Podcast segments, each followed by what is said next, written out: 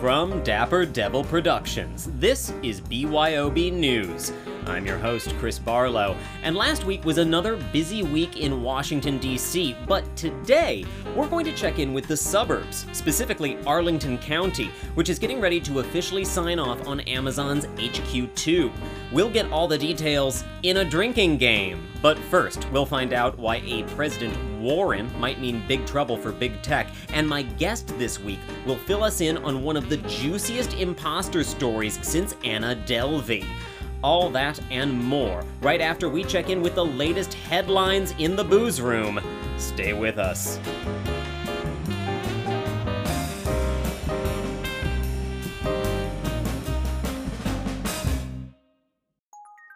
With BYOB News in New York, I'm Chris Barlow. It's Monday, March 11th, and these are the top stories. Boeing stock is down over 10% in early trading after the tragic loss of an Ethiopian Airlines flight over the weekend.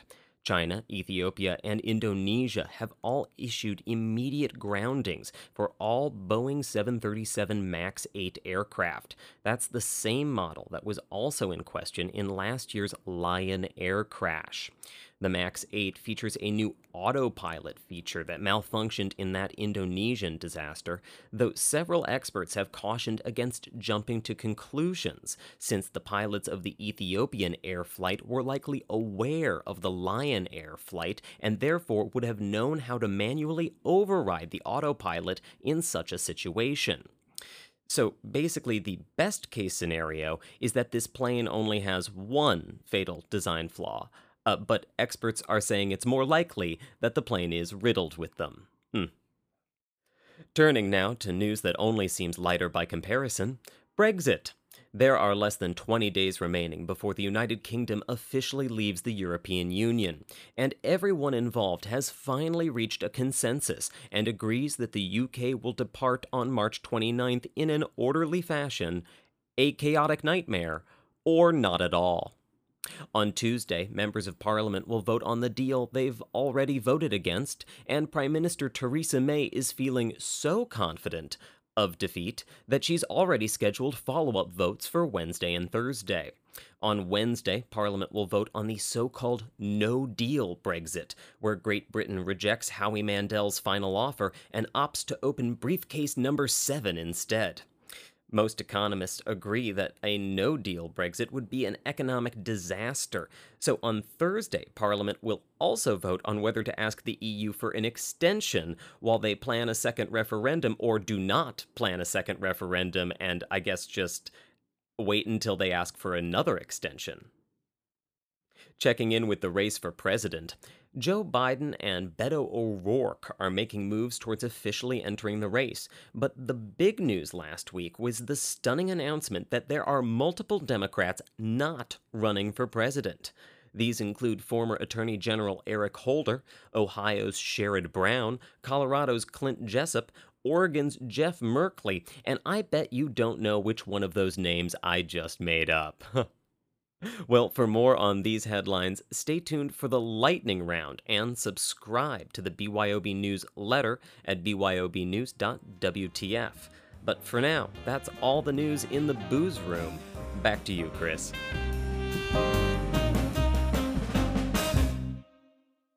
Thanks, Chris. We're here this week with my guest, Kate Fisher. Welcome back to a podcast. Kate, it's great to see you. Good to see you. Uh, I can't wait to talk about the story you brought this week. This is something I actually read uh, about a month ago in the New Yorker, and it is fascinating. Uh, but first, I need to know what did you bring to drink? Oh, I brought Soulstruck. Soulstruck. It's a Grenache Blanc, and I'm just going to tell you that the label says savor the past, live in the present. Hold on. Could could you just say that again, but with a little more feeling? Savor the past. Live in the present. Wow, I really feel that right now. I, I it kind of reminds me of like uh, "Make America Great Again," but but Oh, no. it feels like a nice, more Pinteresty version. You know, like like secretly the woman who has like a little piece of wall art that says "Savor the past but live in the present." She voted for Trump. She did, and it's really sad. But we can forget about that by striking our souls, I guess. Let let us strike our souls and our glasses as we take a quick sip. Mm. Mm.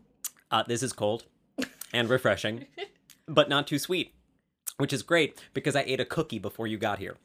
Pairs well with a cookie. Well, well, I was worried if it was a sweeter wine, it would be all like washed out by the cookie. But instead, this is a nice aperitif post cookie. I feel like it's a really good day drinking wine. Yes, and and we are day drinking because how else could we deal with this week's news? I mean, Absolutely. Paul Manafort is only going away for 47 months and I feel like I feel like I have already suffered through 47 months of this. So where is my justice? Where? It's it's sort of one of those things, and actually, it kind of relates to the story I brought.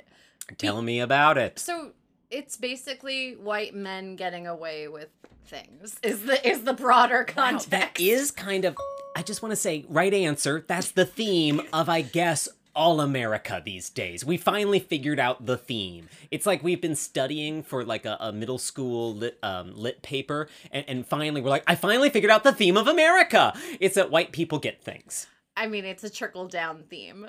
Mhm. So, anyway, Dan Mallory, and you're right. This story uh, first appeared in the New Yorker in the February 11th issue. So Great issue. Loved Feb 11. and it is a month old, but the fact that I'm still thinking about it almost every day. We have been talking Yeah. about this for a month, so it, it is haunting us. It's haunting us. So Dan Mallory, uh, who is more broadly known as AJ Finn, the author of The Woman in the Window, which was one of last year's bestsellers. I didn't personally read it. It's one of those girl on the train. Yeah, I have a policy against reading like uh, female pr- uh, pronoun on the vehicle or, or in the Yeah. noun. It's female basically pronoun, yeah, preposition, object. object. That is, I don't read that genre personally. Well, interestingly, and and this will it becomes like kind of more fascinating. He chose to write under a pseudonym, AJ Finn, which you couldn't figure out the gender of,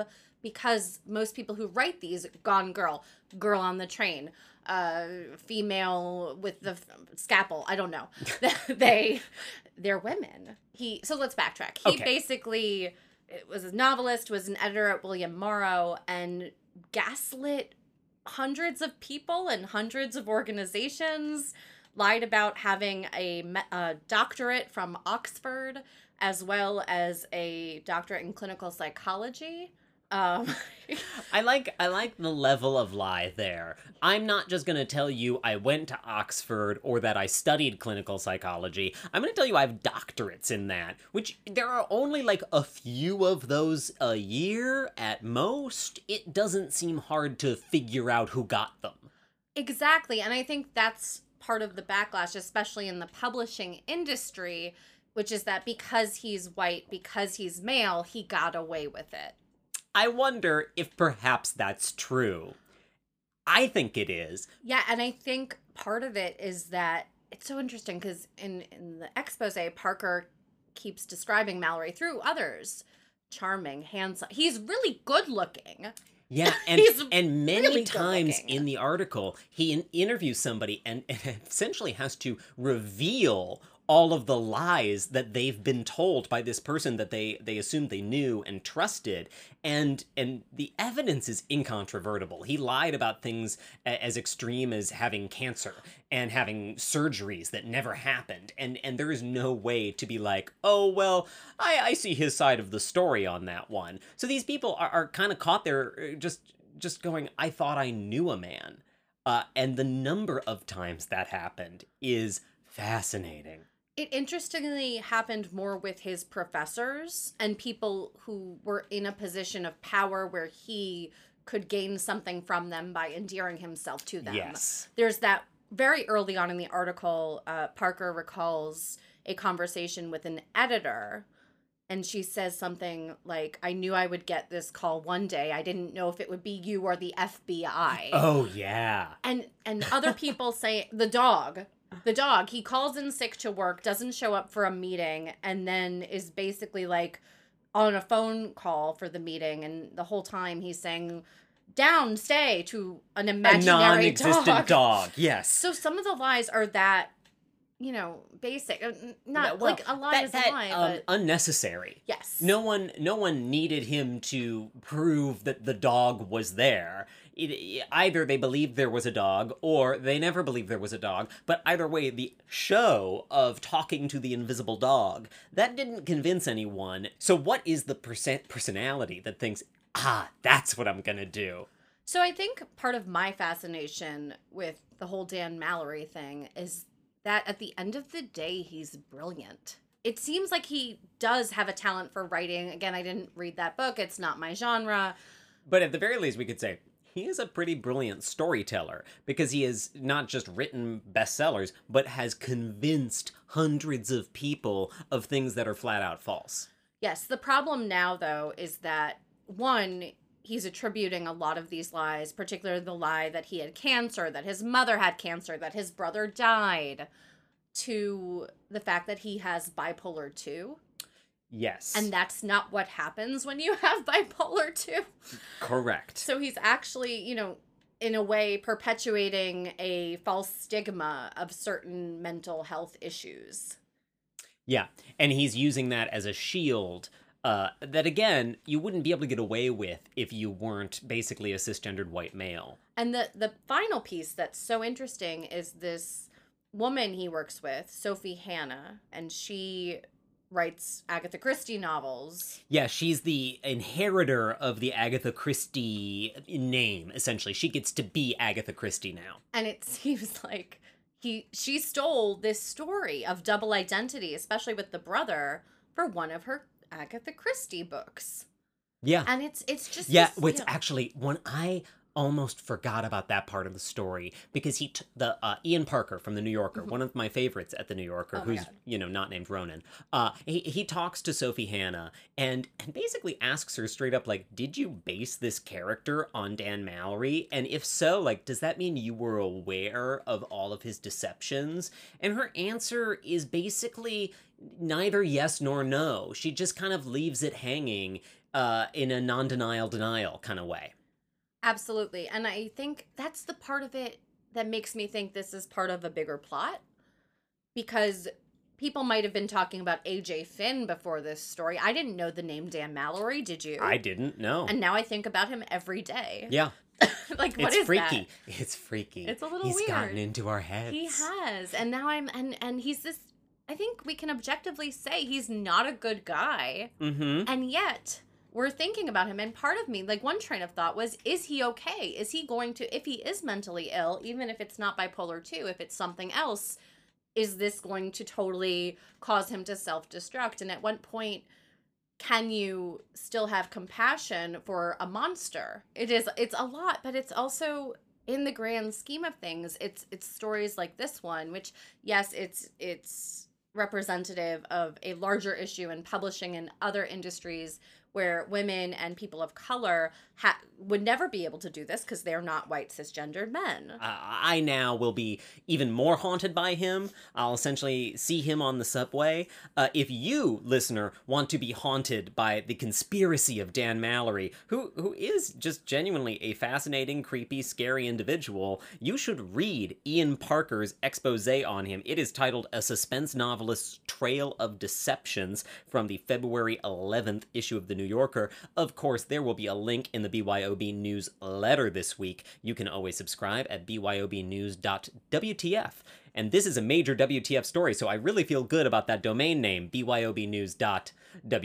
Just paid for itself. I really did right now.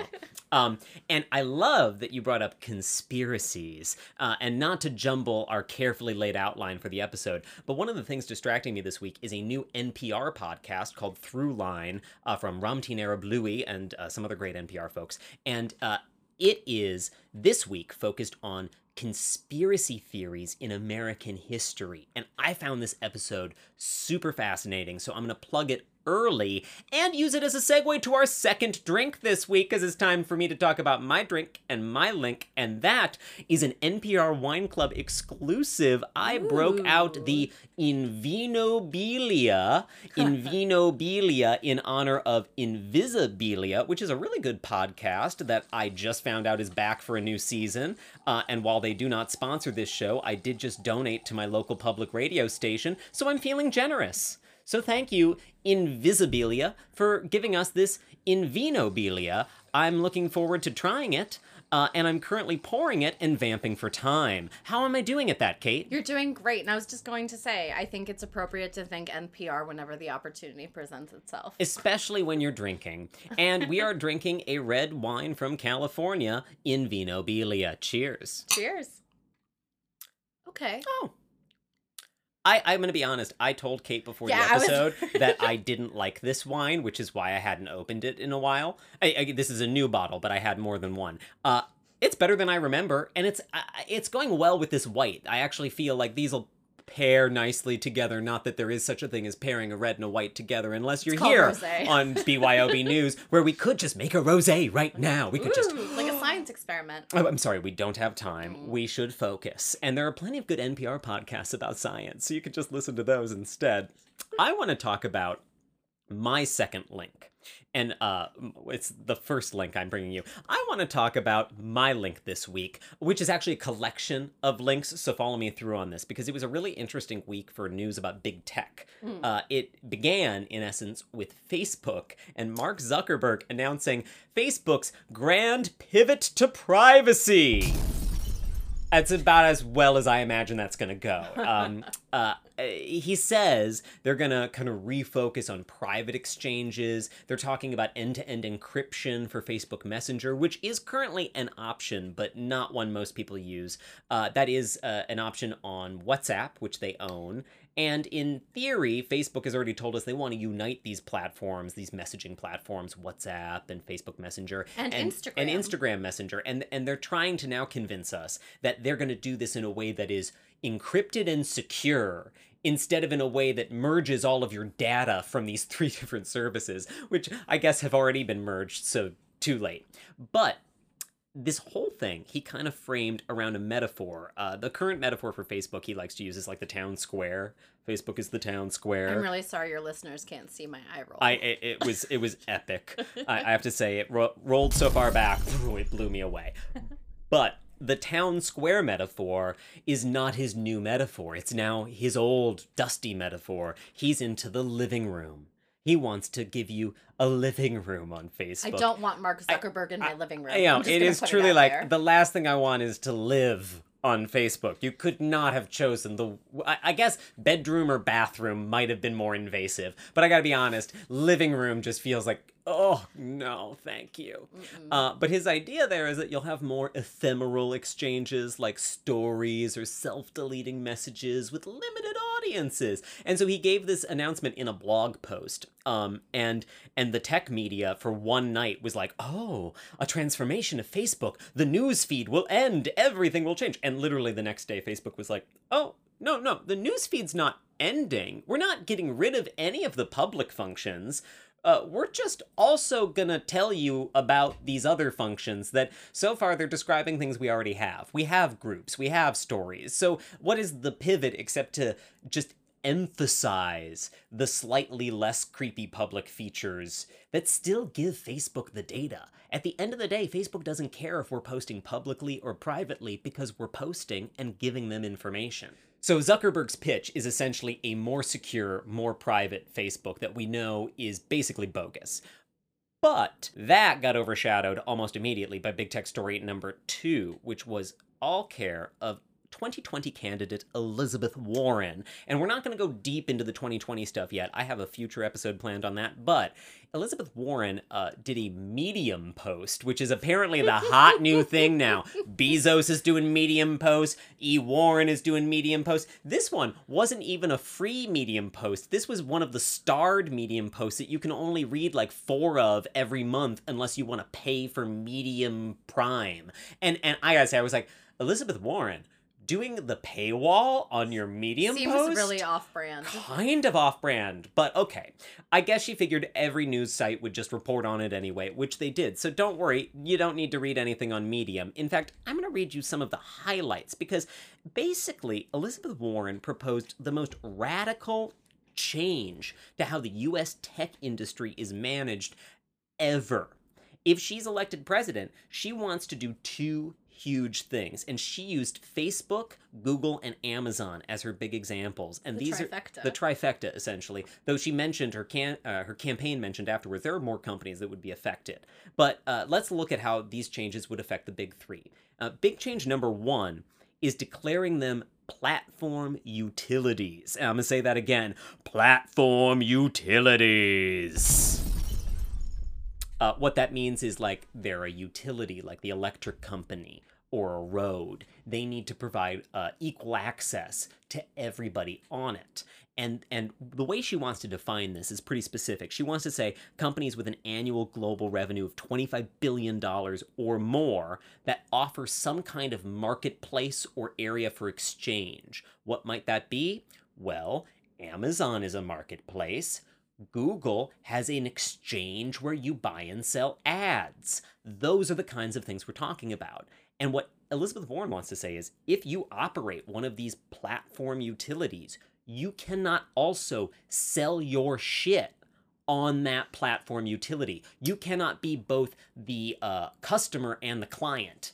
So Amazon can't sell Alexa, Kindle. Amazon Basics Fire. products. If you Oh, look around this room right now, I, I could know. I could not begin to count the number of Amazon Basics products. My Elizabeth towels, Warren is gonna my come sheets. into your room and She's gonna all your strip all this She's stuff gonna out. I will be it. naked on the street.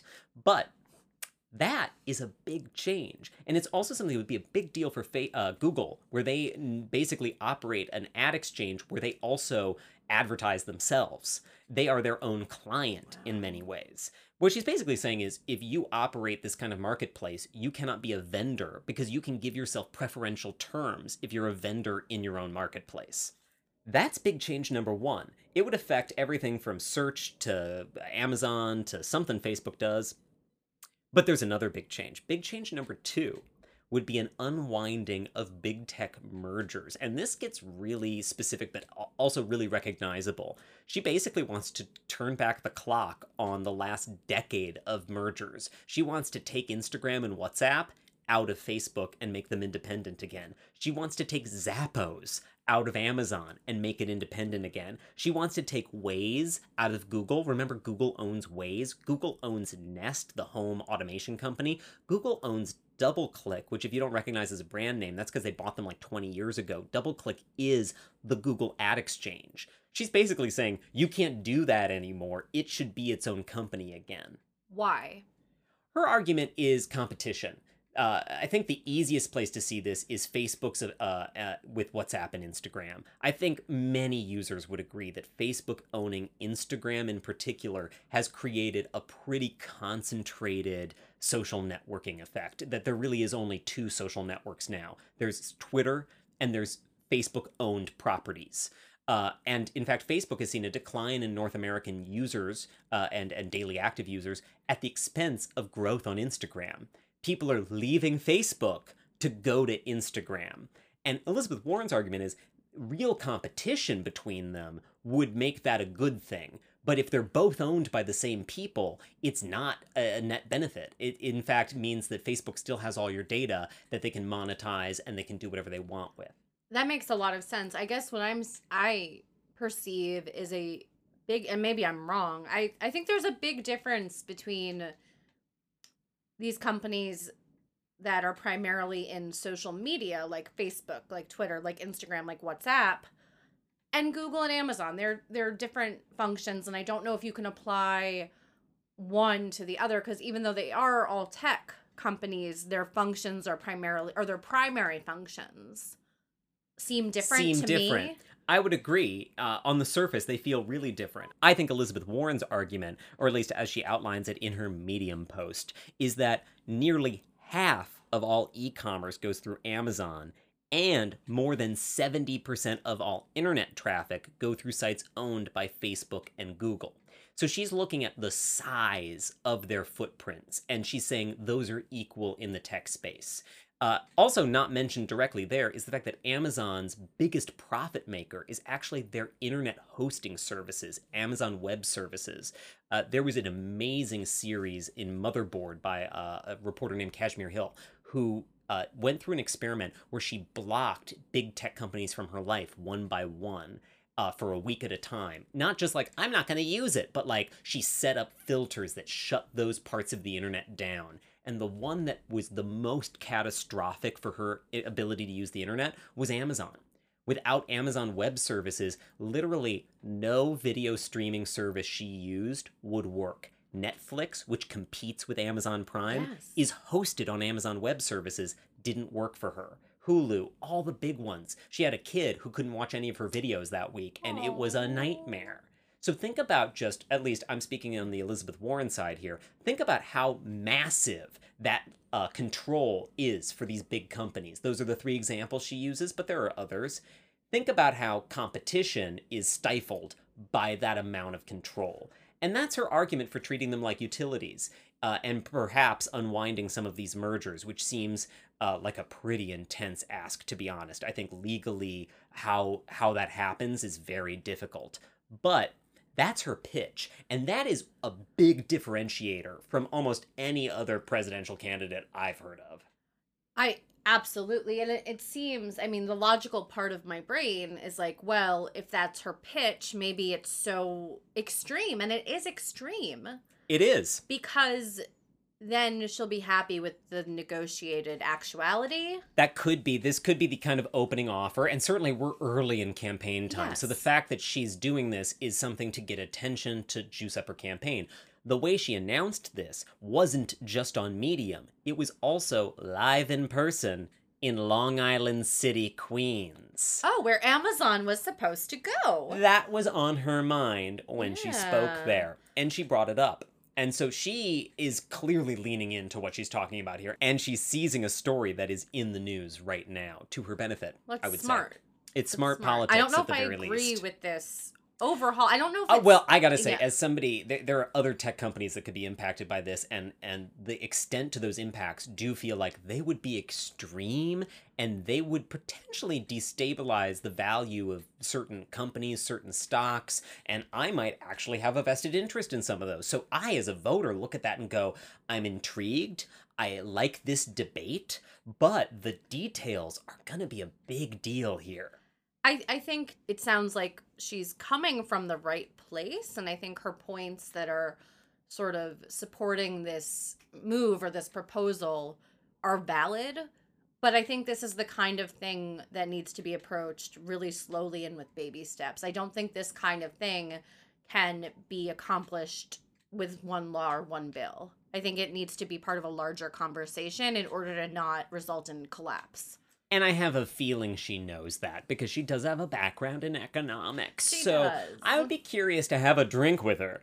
Hey, Liz, Liz, want to come on the podcast? I mean, it's a very professional organization here, and I've seen you drink on Instagram, so come on, join us on BYOB News. But until she joins us on the podcast, I have to say, I would just know. love to to talk about the details with her and find out how do we make sure this doesn't crash the economy to put it simply. Exactly. But I think that it's a in a way a very smart political move as we are just starting to think about 2020. Oh, yes. But before we think about 2020, I want to think a little more about our good friends at Amazon. I know we love them so much. and, you know, uh, Liz Warren, she gave her big speech in Long Island City, but you might remember that there is another site for HQ2. HQ2 is still happening in Arlington County, Virginia. And so for this week's drinking game, I'm going to ask you questions about the $23 million contract between Amazon and Arlington County that is going to be voted on by the county board on March 16th. And the details, they're pretty interesting. So, are you ready to play the drinking game that this week I am calling Brace for Bezos? So ready. All right. Question number one Amazon's contract with Arlington County requires them to do which of the following? A. Provide a living wage for construction workers in what is commonly referred to as a project labor agreement. B. Ensure that at least 20% of their new hires are Arlington County residents. C. Contribute to the county's Affordable Housing Trust Fund. Or D. None of the above. Ooh, I thought D was going to be all of the above. I and know, I was going to say Flip. that one. Um, I want to say B.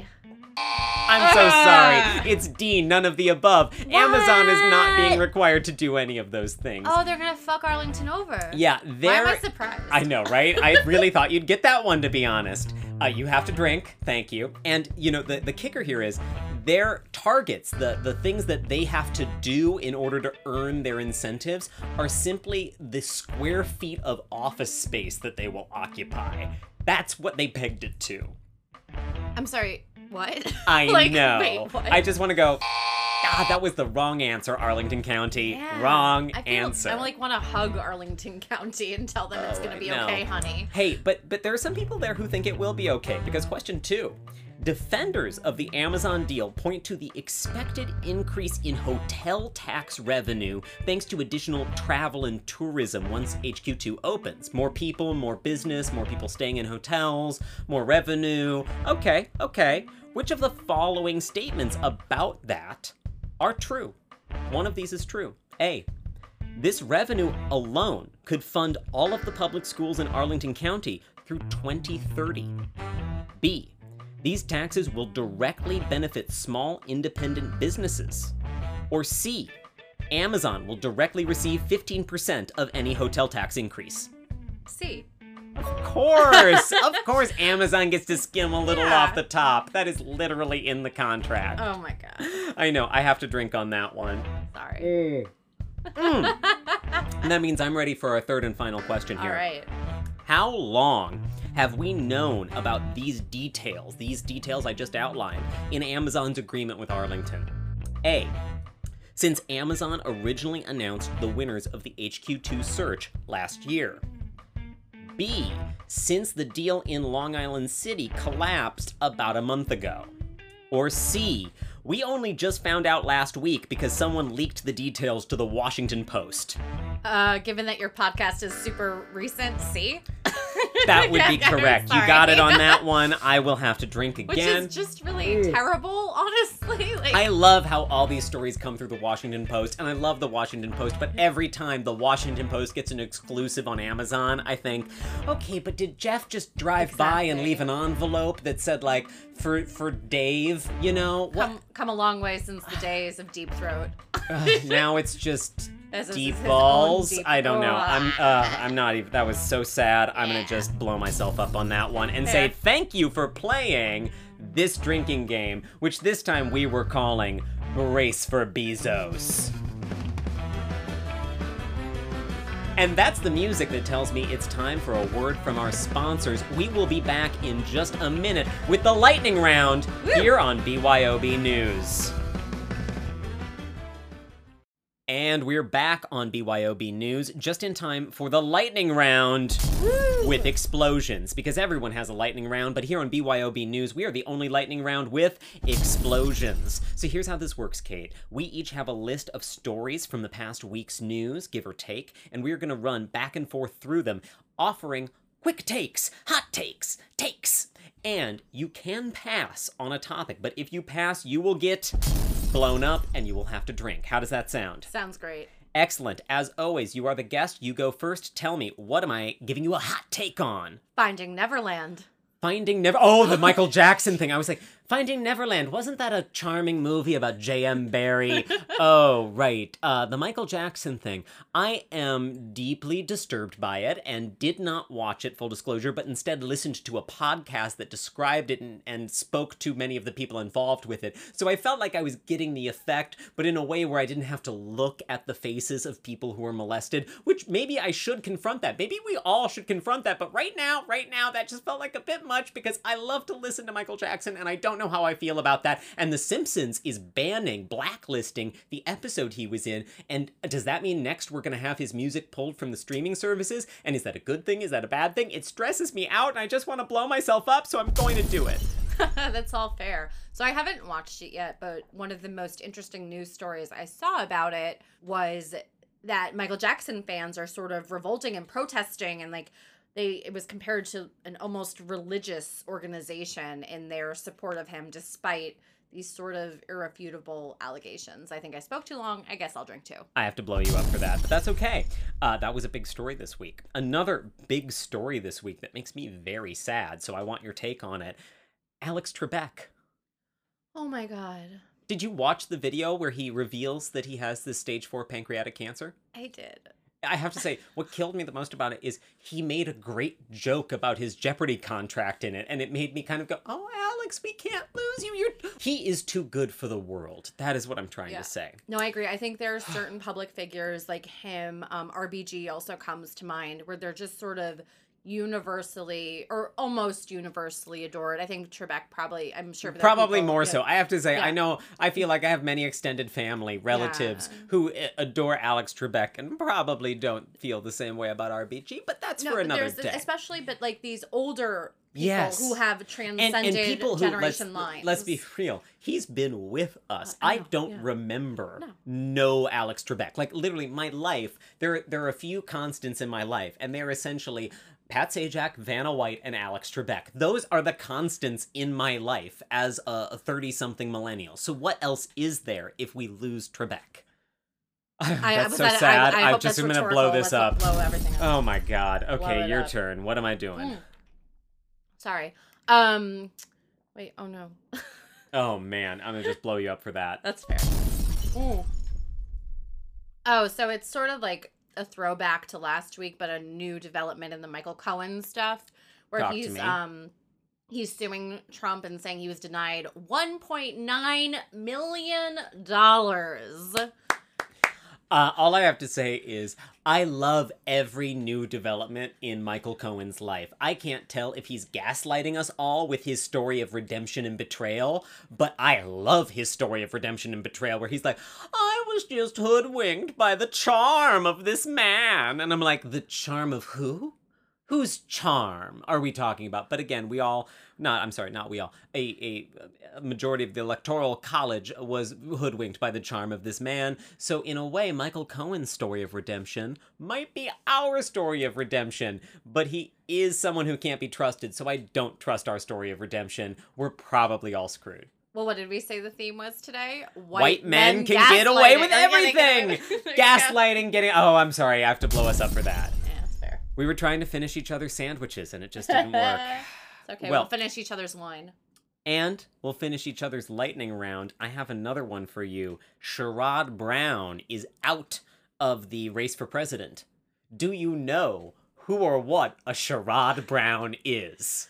Vaguely, fill me in. Yeah, I have to. That's it. That's yeah, all you need to yeah. say. I think we know why Sherrod Brown is not running for president. Uh, you got like, should I have known? you know, if, if you got another one for me, Yes. There did you hear about the video game thing? the video game. Yeah, apparently there's um you play video ga- or you like I play game- some yeah. video games. So there's Steam, which is a gaming platform. I'm aware of the Steam. They apparently had a game coming out called Rape Day. Wow. And it was basically you can figure out what it is. You get to pretend you are raping people. And they announced, I think this, like, I saw this. I'm today. sorry, but it, that, you can already do that in Grand Theft Auto. I've played Grand Theft Auto. Did we need to make a game that removes the illusion that there's another plot to the game? Like, like Grand Theft Auto did a great job of being a game that should have just been titled "Sociopath Kills and Rapes Anyone They Want," but instead they called it Grand Theft Auto, which was a great marketing move. Why can't we keep it like that? Well, I don't know. But also, apparently, after a wave fair. of social media backlash, they're not going to distribute the game. And I'm like, why did social media backlash have to happen Yeah. for you to not publish a game called fucking Rape Day? I mean, uh, yeah, oh, Can we? Can you blow us up? Thank you. Yeah, uh, that went on way too long, and we deserve to be blown up because there you go. That was the lightning round with explosions. Only on BYOB News. I don't know why no one else does a lightning round with explosions. You're It's just me. It's, thank you very much. Give it a year. Everyone will be. Exploding. Everyone will be blowing things up. Hopefully, not literally, because that would be a really dark time to live through. Uh, and speaking of dark times to live through that might involve acts of terrorism, more Brexit deadlines coming up. And if you stay tuned to BYOB News next week, we will get caught up on Brexit. Yet again, it is my favorite thing to get caught up on, so we will keep getting caught up on Brexit. But for now, let's put all that aside and talk about what's distracting us this week. I already told you I'm being distracted by Throughline, a new podcast from NPR, whose wine we're still drinking. And um, I'm using this really relaxed voice because the episode of Throughline is about conspiracy theories that really aren't that relaxing to think about, but it felt good because it it took me out of this decade and and to a different decade, and that's about as much as I can ask for these days. How about you, Kate? What what's distracting you this week? Similar but different vis-a-vis like projecting back to a different time. Um, I've been You, you could say uh, savoring the past.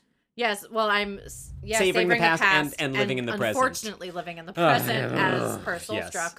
It's true. So I'm doing a lot of knitting while rewatching sitcoms from yesteryear, and by yesteryear Ah. I mean like mid to late '90s, early 2000s. The one I'm currently watching is the IT Crowd Oh, which is a British one, which is great. And I've watched it like two times before. But what's upsetting when I'm doing these rewa- rewatches? Oh, I'm Hey, the not, not wine. tipsy. the Uh, wine.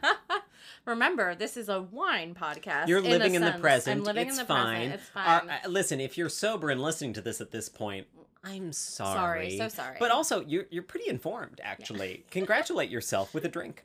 Uh, so one of the things that doesn't hold up, even with with shows that we kind of think of as woke, like Gilmore Girls, Oh, uh huh. which I also recently re- rewatched, there's a lot of stuff that does not hold up in 2019. And and the first season of the IT Crowd, I think, was like 2007, 2006, 2004. I don't know.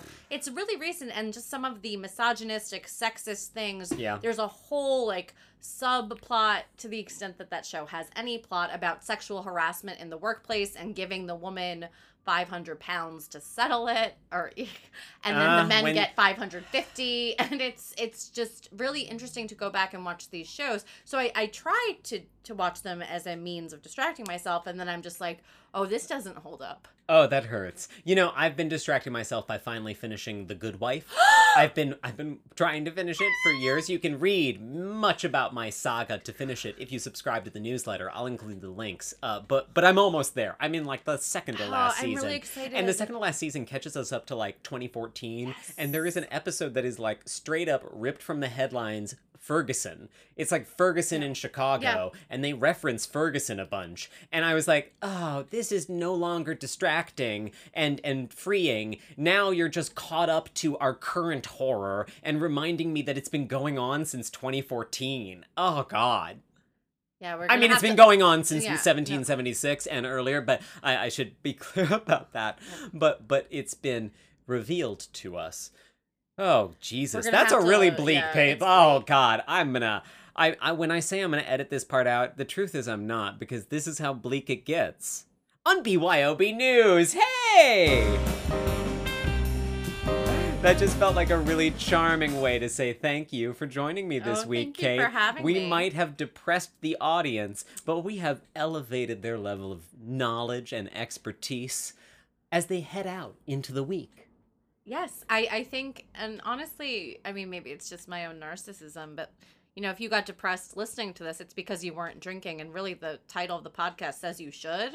I have to say, bring any beverage you want, whatever makes you feel good. Because this podcast, at the end of the day, tell your friends, is about feeling good as we can talk about the news. Um, that wasn't a grammatically correct sentence, but that's because we've been double fisting for an hour. We have. Again, this podcast, Tell Your Friends, is about being able to talk about the news without feeling bad. That's what this podcast is about, and you can find it every week on Apple Podcasts, Spotify, Anchor, wherever you get your podcasts. Please leave me a review, and as always, subscribe to the newsletter at byobnews.wtf. That's byobnews.wtf. WTF. Kate Fisher, as always, it's great to see you. Thank you for telling me about a creepy sociopath. It was fun.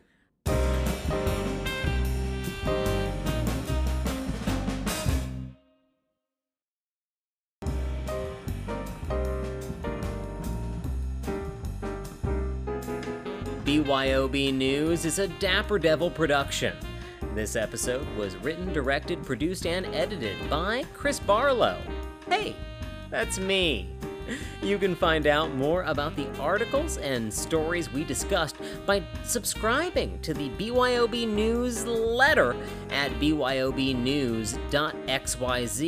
That's byobnews.xyz. Until then, you can subscribe to us on Apple Podcasts or wherever you get your podcasts. And be sure to leave us a review so everyone knows the only way to get your news is BYOB News.